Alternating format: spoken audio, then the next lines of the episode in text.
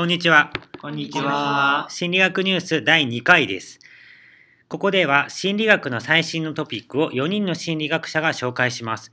毎回心理学分野の論文を一つ取り上げて、それを題材にして話をしていきます。内容は実際の論文を題材にしていますが、話の内容ですね、えーその中に私たちの解釈が入っています。理解や推測には誤りがあるかもしれないのでご了承ください。今日の担当はしゅうさんです。じゃあよろしく。はい、よろしくお願いします。今日は、えー、と私、しゅうが、えー担当いたします。取り上げる論文はですね、今年出たばかりの論文です。えータイトルが Meditation, Absorption, Transcendent Experience, and Affect というタイトルです。あのなんだかわかりますか？わかんねえ、わかんねえ、全然わかんねですよねということでまず最初その説明からしないといけません。えー日本語に訳すと瞑想没入、えー超越体験そして感情という何,、ね、何やら難しいタイトルのえ。なんか全部さ、二字熟語じゃない。そうですね あの海外から入ってきたあの概念ってみんななんかそんな感じじゃないですか。はい、うんということで、えっと、一つ一つ説明していきます。あのひ平たく言ってしまうと瞑想って皆さん分かりますか？傷が回復する。んそれはドラクエや、それ。ゴレムスは瞑想をしたみたいな下がっていく。みたいな。うーんたそれはあのなんでしょうゲームの中の僧侶はやっているかもしれないけれども現実の僧侶はやってないですよねっていうゲームの中ではあれだよ、モンスターがやる大体ね、そ僧侶はしないな。そう。傷が塞がっていくのは大体モンスターじゃない？そう。そっかいやまあでそんなレムスのさそうすると印象しかないねんけど。そうするとものすっごくあの悪いあのイメージになってしまうのでやめましょう。えっと瞑想っていうのは、えっとまあ、イメージしてほしいのはその仏教とかでこう座禅要するにあぐらみたいなのを組んでこう手を合わせてなんでしょうね目をつぶってこうじーっと意識を集中させるようなそんな体験です。お寺さんとかに行ってこうやったとこととかってありませんか？私は結構あるんですけど。全然ない。瞑想っていうものはないかな。なんかああのー中学1年のね合宿かなんかで比叡山の延暦寺で座禅をするみたいなははい。やつがあってでなんかこうちょっとこう足しびれたりとかしてさビビって動くとビシッみたいな顔してるからビシビシビシみたいななんかめっちゃ朝早くからビシビシやられたよ。そ回んなことも。復どころじゃない。な。回復しない。なダメージ受けてるよね。ところがですね瞑想ってそういうふうに仏教の中で宗教的な感じで使われることが多いんだけれども最近はその瞑想をすると体と心にいいことがたくさんあるよという研究がすごく行われているんですね。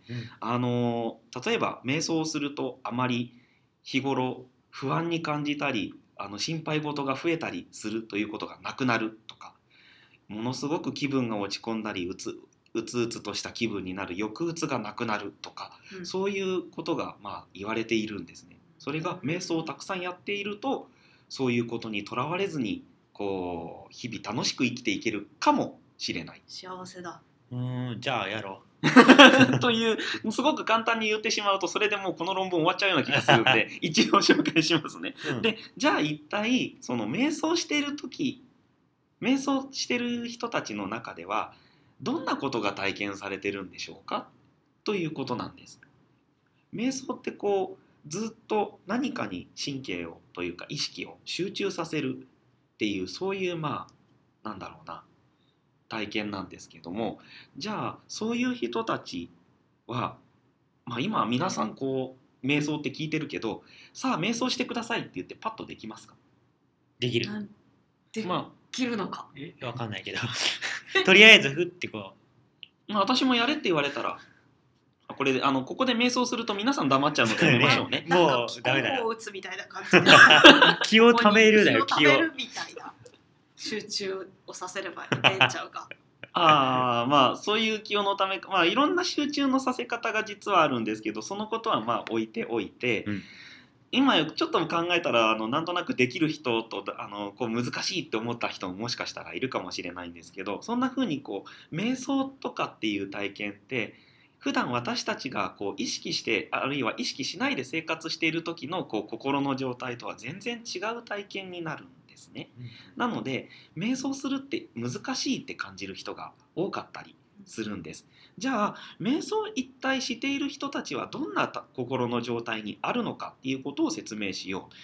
具体的に言ってしまうと瞑想している瞑想に慣れている人たちは物事をに対して神経を集中させる傾向が強かったりそれを没入というふうにここでは表現するんですけれども、うん。何かに要するに例えば没頭するとかねこう本を読んでいたらその本を読んでいることにこう神経を集中させちゃってあパッと目を開けた時にはこういつの間にか1時間経ってたみたいなことってありません、うん、ゲームしてたらとか ね。あダメがゲームこの人たちゲームになっちゃうんですね ね。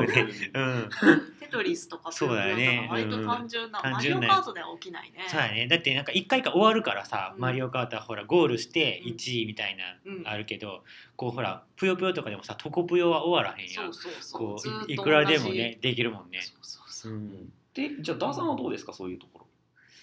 なんかなんか、集中してやってたっていうようなか体験。まあ、例えば本読んだりとか？まあ本でやっぱり本ですかね。ダーさん格ゲーじゃん。学園格ゲー強い。でも格ゲーもさ結局あの You win とかってなるから 一回終わるんじゃん。あそうかあでもなんかね。何回も何回も出てくるやつも最近はあるかなんかサバイバルモード的な。あー確かに。なんかゲームやってて戦っている時とかってなんか自分がそのゲームのコントローラーを操作している感覚ってなくなる時ありません？うーんそれはないのか。どうなんだろ操作している感覚がなくなる？ういやなんかもうさマジムカついてきた時とかコントローラー投げる気だあの人によってはそれぐらい集中しちゃう人もいるんですね。で、うんそういう人たちは実はそういう何かに意識を向ける没入する傾向が高いっていうふうに言われているんですね。なるほど。で瞑想している人たちはそういう傾向が高いかもしれない。もう一つあるのは瞑想している人は、えっと、超越的体験がしたくさんしているらしい。それなんすか？超越的体験。えっとですねこれ非常にあの説明するの難しくってっていうか私もよく分かっていないんだけど実は論文を読んでいて。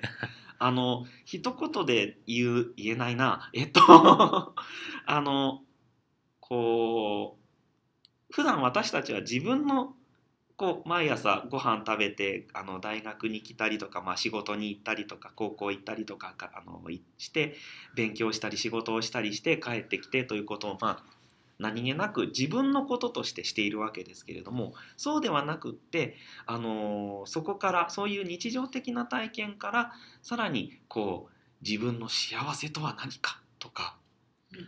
自分あの世の中の善とは何かとか、うん。そういったことを頭というかあの論理的に考えるのではなく自分の体験として考えることができるっていうのを何でしょう超越体験っていうらしいんですね。うーなんかすごい例えば難しいですよねっていうかこれ多分できるのはあのイエス様とかあのブッダ様とかそれぐらいの人じゃないとできないんじゃないのかなって 獅子神様はどうなんでしょうね。獅子神様山のこと考え。うん。まあ、でもそういうふうにこう自分のことではなくそれ以外のこと世界のことも含めてこの世に存在する全てのことを一つのものとして考えることができる。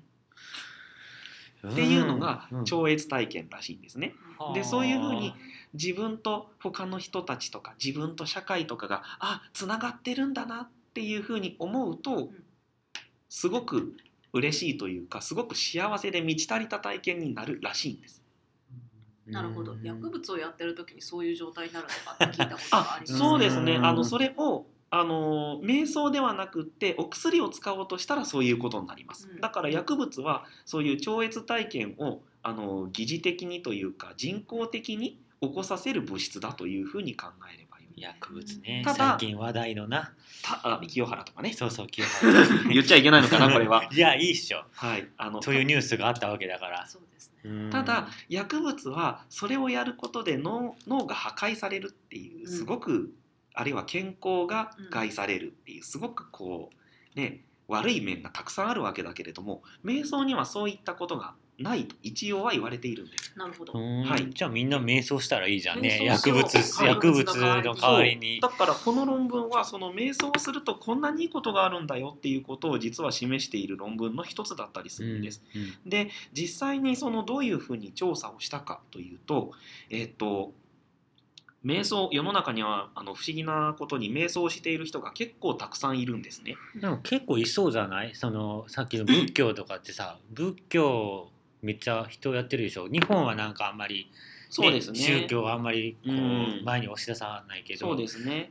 なんかタイとかさ、うん、タイはすごくこうねやりやりそうやってる人いそうだし、まあ、東南アジアなんかにはあの仏教をや、あのこうし熱心に信じている国がだしなんうん。かあと俺イギリスに行ってた時になんかメディテーションのなんか瞑想？そうメディテーションって、はい。瞑想でしょ？メメディテーションの時間とかっていう、はい。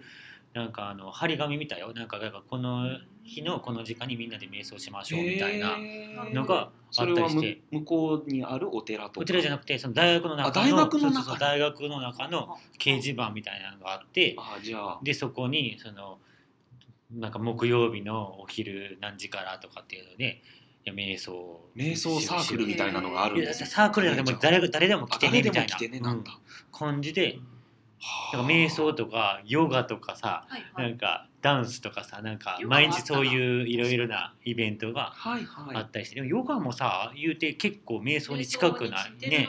ちょっとこう呼吸を整えたりしながらっていうなんかのがありますよね。そうそうそうそうう。ん。なのでんあのすごく海外では結構ねメジャーになってるというか、ううん。ん、なんだろうと思うんですけれども、まあ、そういう、まあ、参加者さんを集めてくるんです。瞑想をやっている普段から瞑想をやっている参加者さんと瞑想をやったことがない参加者さんを、えーそれぞれ、えー何人ずつだ、えー100人ずつぐらいかな。うん集めてくるわけです。どこでですか？どこれはねイスラエルという、まあ、中東の国ですね。イスラエル。はい、で行った研究です。へえ瞑想をやってる人はお坊さんとかなの？あのお坊さんかどうかはわからないんですけど瞑想をやっている人は結構プロ級の瞑想をしている瞑想の人たちが確かにいて、うん。というのは瞑想をしている参加者さんをさらに2つのグループに分けてるんですねこれ。うんうんうん。何かっていうと瞑想を今まで何時間やってきたかというのをカウントしてその、えっと時間が2,000時間より短かった人と長かった人に分けてみんな覚えてんのそれ。多分覚えてるんじゃないですか。2000。時だから俺3562時間とかって俺まあの時間は53番 みたいな。多分なんかこう週に何時間やるからそれを計算して。多分そうですね。だからあの毎日1時間瞑想をしてそれを1年間続けたら365時間じゃないですか。っ。てことは2000やろうと思ったら毎日1時間としてもはい、えーっと,、えっ、と7時間ぐらい。7年ぐらい。7年ぐらい。はい。7年なぐらい。7毎日1時間。1時7間瞑想7年をやっていたっていうことをえなその人たはち結構のお年、まあそこそこお年瞑が想ってさ、まあ何歳からやり始めんねやろね。どうなんだろうね。バイオリンと同じくらい3歳くらいか。ら3歳で瞑想あでもとかできんの？始める人もいるっちゃいますが。えー、なんかさ子供たち見てて3歳で瞑想ってできるのかな？なんかうわーってなりそうじゃない？えっと年齢書いてないんですねこのねこのえー、そうなんや。はい。多ああった。長い方が結構年が取年を取っってるよね。えっとそうですね。43歳とか平均年齢が。あー43歳だったら7年前がうん。うん36そうですね。まあとかそれぐらいの人たちを集めててくるわけです。さアベレージどれぐらいするの？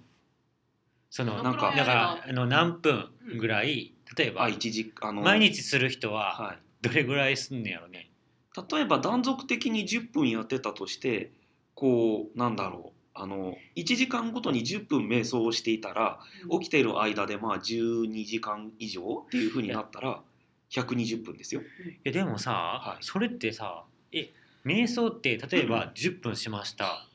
でやめます普通にやりやりやめやめました。はい、でまた10分しましたね。それの続きからになるんかね。また1からになりそうなんやけど。なんか集中していくとかやから。あでやるとしたらね、なんかもうどっと固めてさ30分とかってやるのかな、多分結構こう1時間単位とかっていうことが多いんだろうなっていうふうに思うんですよね。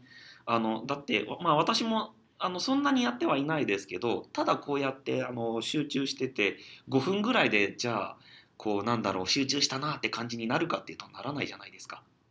じゃないですかって言ってもわからないか、えーならないんですよ。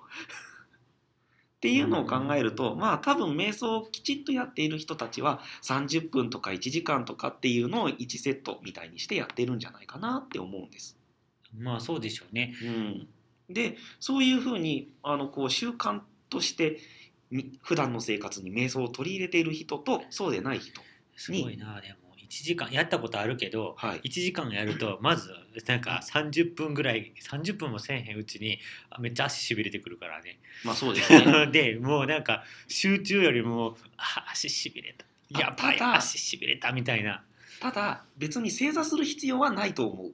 あ椅子に座って瞑想か。っていうのもあるんじゃないですか。特にあのむ海外はそもそも正座する習慣ないでしょ。あそれもそうだね。う、うん、だから多分椅子に座ってとかあのこう床あのそれこそマットとかあの、ね、カーペット敷いた、あぐらとか、はい、あぐらとか書いて。あぐらも足しびれんでしびれます、でもなだからその延暦寺でやった時あぐらやから大丈夫とか思ってたのになんか途中からさもう全然足の感覚なくなってきて これはまずいと、はあなるほど。まあでもそういうことに慣れてる人たちなんでしょうねきっとね、うんでじゃあ慣れてない人とあのこうをたくさん呼んできてその人たちに一斉にアンケートを取ったわけですうん。でどんなアンケートを取ったかっていうとあなたは普段没入しやすいですか？という没入のしやすさを調べるしアンケートそれからあなたはそういう超先ほど説明した超越体験？なんか世界と一体になってる感覚があるみたいなそういうことを聞くアンケートえそのアンケートははい。ダイレクトに聞いてるんですか、没入しやすいですか？みたいな。というふうには聞いてないですね。例えば、えっとあなたは、えー音楽を聴いていてそれにしあの集中していつの間にか時間を経っていたなんてことはありますか？のように普段そういうことがある人が体験しているようなことを文章にして書いてあって。でそれに対して、えっとすごくあるだったら5全くないなと思ったら1のように番号の中から選択をしてもらう選んでもらうそういうまあえっと質問の仕方をしています。でアンケートは1問でできているわけではなくて例えば没入をあの聞くアンケートだったらその中には34個そういう質問がついています結構たくさんの質問で。そうですね。はい、っていうような質問それから、えっと、あなたは普段どんなことどんな感情を感じていますか？という嬉しい感情とかあのまあポジティブな感情ですね。嬉しい楽しい喜びとかいう感情から怖い、えー怒りあるいは何でしょうね、まあ、そういうようなネガティブな感情ポジティブな感情あのプラスの感情マイナスな感情をそれぞれどのぐらい感じていますか？というあの、まあ、アンケートを一緒に取ってじゃあそれが瞑想している人としていない人で違うのか？ということを調べたんです。はい、でそうするとですね最初に出てきた没入のアンケートあのどれぐらいあなたはあの物事に意識を集中させる傾向がありますか？というふうなことを聞いてみると確かに、えー瞑想をしていない人よりも瞑想をしている人たちの方が得点が高いよということが分かったわけです。でじゃあその長い時間瞑想している人とあの短いじあの瞑想時間が短い人の間で差があるかって言ったらなんとなかった。つまり瞑想をしてさえいればある程度注意を集中させたりするっていう傾向はおのずと身につく。はあじゃあそんな2,000時間もいらんっていやどうなんでしょうね。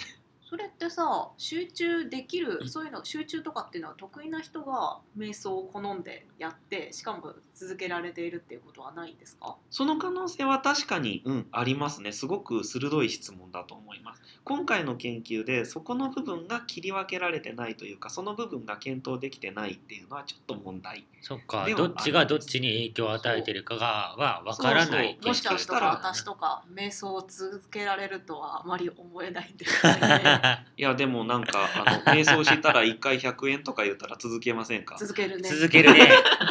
うん。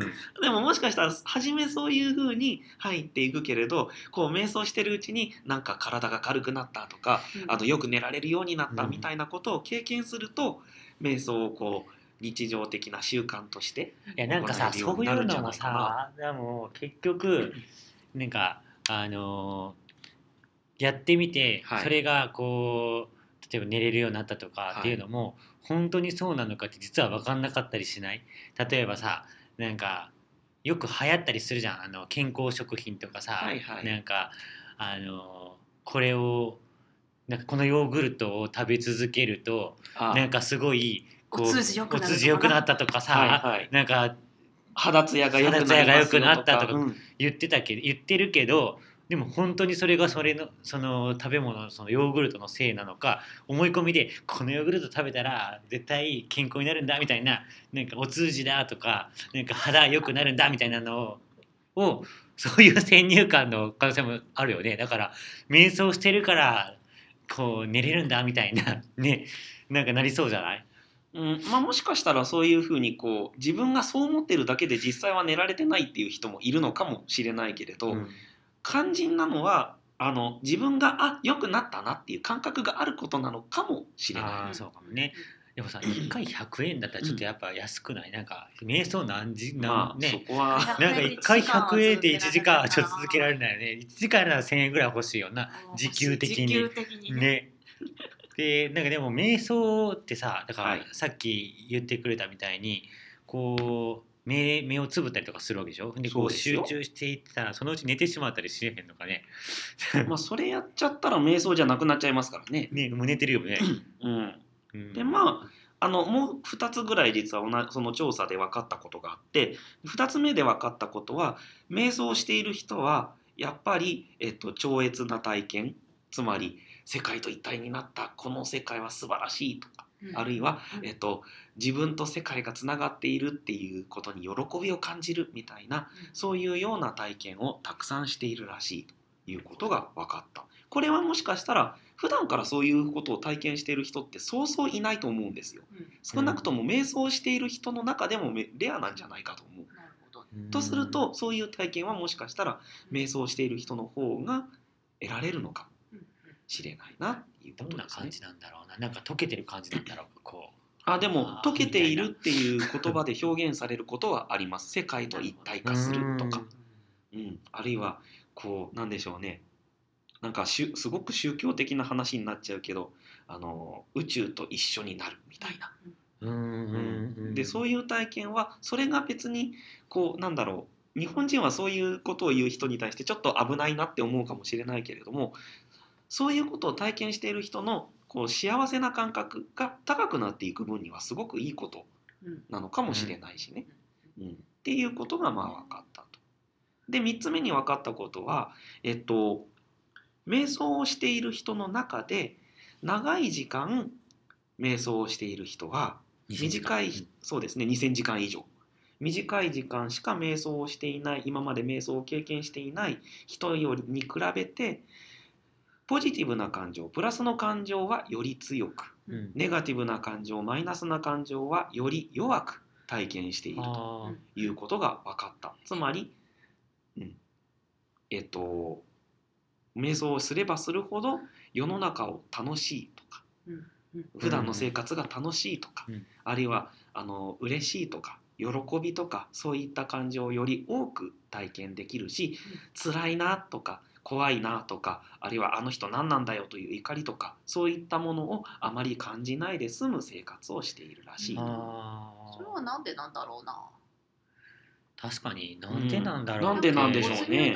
できるとかっていうのは確かに集中と、まあ、瞑想すると集中力が上がるからとかっていうので説明できるかなって思うんだけどなぜ瞑想するとそのようにポジティブになれるのかっていうのは不思議だなって思いますうね。ん。なんか今他の論文とかもまあ読むことは読むんですけど、うん。そういったことがなんでじゃあ瞑想をしていると起こるのかっていうのを答えたものってあんまないですね。ちょっとさ今気になったんだけどちょっともう一回確認なんですけど 瞑想したことない人、はい。それと瞑想したことあるけどそんなにしてないはい、人、2000時間以下。めちゃめちゃしてる人2000時でしょ？間以上。はい。そんなにしてないけどは何時間以上ですか？えっと0以上つまり1でもゼロゼロだったらさはい。ここと一緒じゃないの？1以上です。あ1以上。ちょっとでもしてれば。1時間でもしてればはい。ってことか。ただ多分そこに入ってくる人は1時間しか今まで瞑想した経験ありませんよみたいな人はいないはずです。それでねもう一つ気になってるのがその瞑想した人の中にはい。その宗教的バックグラウンドが宗教宗教を持ってる人なるほどはい。がどれだけいたんだろうっていう、確かにそれはすごく大事だね。だからそこの宗教のうんなんかバックグラウンドがあるから。あのより幸せなのかもしれないね。そのなんかこう仏教とかでもさうん。よりなんかいい方向に考えようよみたいなのとかあるじゃん。そうですね。そうなんですよね。えっ超と越的体験とかっていうのももしかしたら自分うん。の持ってそう。そうる宗教に結びに影響されてるのかもしれないから、体験になるのかも。瞑想の効果か、はい宗教の効果かっていうとちょっとわからないところは確かにありますね。うんで、えっとこの中で今文章を読んでいる限りではあの参加した人たちがどういう宗教的背景つまり、まあ、仏教を信じているキリスト教を信じているムスリムであるいろんなまあ宗教があると思いますけどそういったことっていうのは書いてない。あーそれはちょっと知りたいところだよね。うん、むしなんていうのかなまあ多分イスライスラエルでしょ？イスラエルですね。無あるいはユダヤ教か無宗教というかなんかね日本だとなんか特になんもないです。お正月は神社行きます。クリスマスは、あお祝いします。サンタクロースみたいな。なんかは日本はそういう感じだけどイスラエルとかだと多分ねなんかこれってのうん。やってそうじゃないですか？まあ確かにやっているでしょうね。まあほとんどねよく聞きますけど海外の人で無宗教っていうのはあんまり聞かないと。てかなんか多分あれだよねね無宗教ってネガティブじゃないうん宗教ある方がふなんかノーマルというかさあって当然みたいなところある気がするよね。がありますよね。ということはでもその中で瞑想をしていない人もいるわけでうん。うんなのでまああのこう何の宗教を信じているかあるいは信じていないかってでもねそのいうところと宗教も結局そのあるかないかの10というかさあるないだけじゃなくてどんだけこう熱心にしてるかとかあるから。信心深さというか経験さというか。そうそうそうう。ん。だからまああのとりあえずなんか冠婚葬祭はやりますよぐらいなはいはい。人とそれからいやもう毎日こう欠かさずおお祈りしますみたいな人とではちょっとさそうですなんかね多分そう多分多分分かんないけど毎日そんなこうお祈りしますよの人の方がめっちゃうん。瞑想してるかもしれないしね。でなんか結構宗教気になるなっていうのは思ったな。うん。なんか、まあ、宗教とかでこう信心深い人の方があの普段こうこうん。うこういう感じるみたいななんかそういう報告もあったと思うんですけど、うん。だからまあ今回のやつがそういうのが、まあ、たまたまこう瞑想をその宗教を信じてる、まあ、信心深い人たちがその、まあ、瞑想とかもやってることが多いっていうそういうことなのかもしれないし。もしかしたらそうかも。よくわかんない。そうですね。でもなんか今回のやつそれ1時間とかでもなんかそのやってるように入れてくれるんであれば、はじゃあ日本でさ、ねうん。ねなんか宗教をなんかあんまり前面に出さない日本でその例えばさこう半分ぐらいの人にはちょっと瞑想をやってみようよみたいな瞑想をやらせる人たちとやらせない人たちとでなんか1週間後か2週間後かにブートキャンプだ、そうそうそうそう。やってみたらなんかそれで出てきたっていうんだったらなんか瞑想って感じうん。しそだからまだあのこここの論文から入れることっていうのはそれほどう、うんうん。多くなくって、まだいろいろとこう考えないといけないことっていうのはたくさんある。んこれからって感じですね。ね、でしょうね。日本だとなんかお祈りとか言うとさもうなんかドラクエしか出てこないんだけど。おいお祈りしてこいや今マうザツやってるけどやっぱ祈るよね。祈るね。祈祈るね。祈るね。祈るすごい重要だから祈るね。ネタバレになるから言わないけど。でドラクエで絶対こうお祈りしてさセーブするとかそうさですね。ドラクエ、うん。教会行かないとそうそうそう教会行かないとセーブできないとか。うん、いうなんかその程度しかなんかなかったりするもんね。そうですね。こううんまあでもそんなに多くないけど日曜にこう教会に行く人とかもねいますね。いるしね、うんうんうんうん、あのお寺にこういろいろ説法聞きに行ったりとかする人もいるし、そうですね。うんまあ、あと最近瞑想のような方法ってカウンセリングとかでも時々用いられるというかあの取り入れてあのそういう風なやり方をカウンセリングの中で使って、えっと、こうなんか不安になっちゃったりとか鬱になっちゃったりした人たちにこう働きかけていきましょうというようなこともあるみたいなのでそういったこともねあのなんかもっともっとこう、ね、研究していかないといけないよなっていうふうに思いました。うーんなるほどなるほど。いやカウンセリングとかかうん。確かにね。そうなんですよ。多分そっちの方向で例えば先ほどのその何でしょうあの感感情がププラスの感情がたくさん感じられますよって言ったらそれはやっぱりカウンセリングを受けている人にとってはいいことだと思いますからね。うん。うん。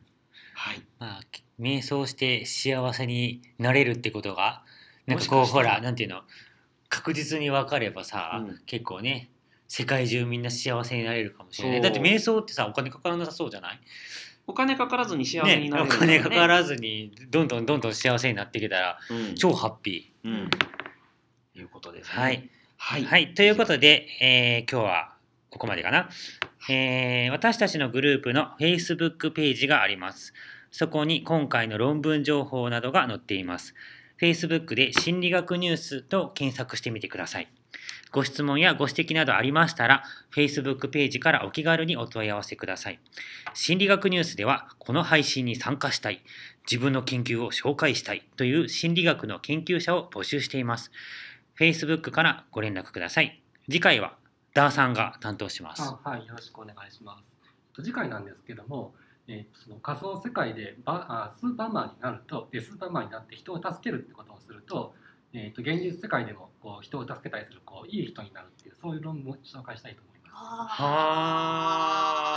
あ。はい、面白そうですね。なんかほら、バーチャルリアリティってやつさ、はいなんかいつだっけ、なんか昨日か一昨日かさ、うんテレビでなんかこうんうんう、なんだっけ、頭、目目かなんかにさ、うんそのバーチャルリアリティなんかをつけて、なんかをやった時に、ゾンビかなんかが出てきてさ、ギャーってなってなんか投げたとかっていう。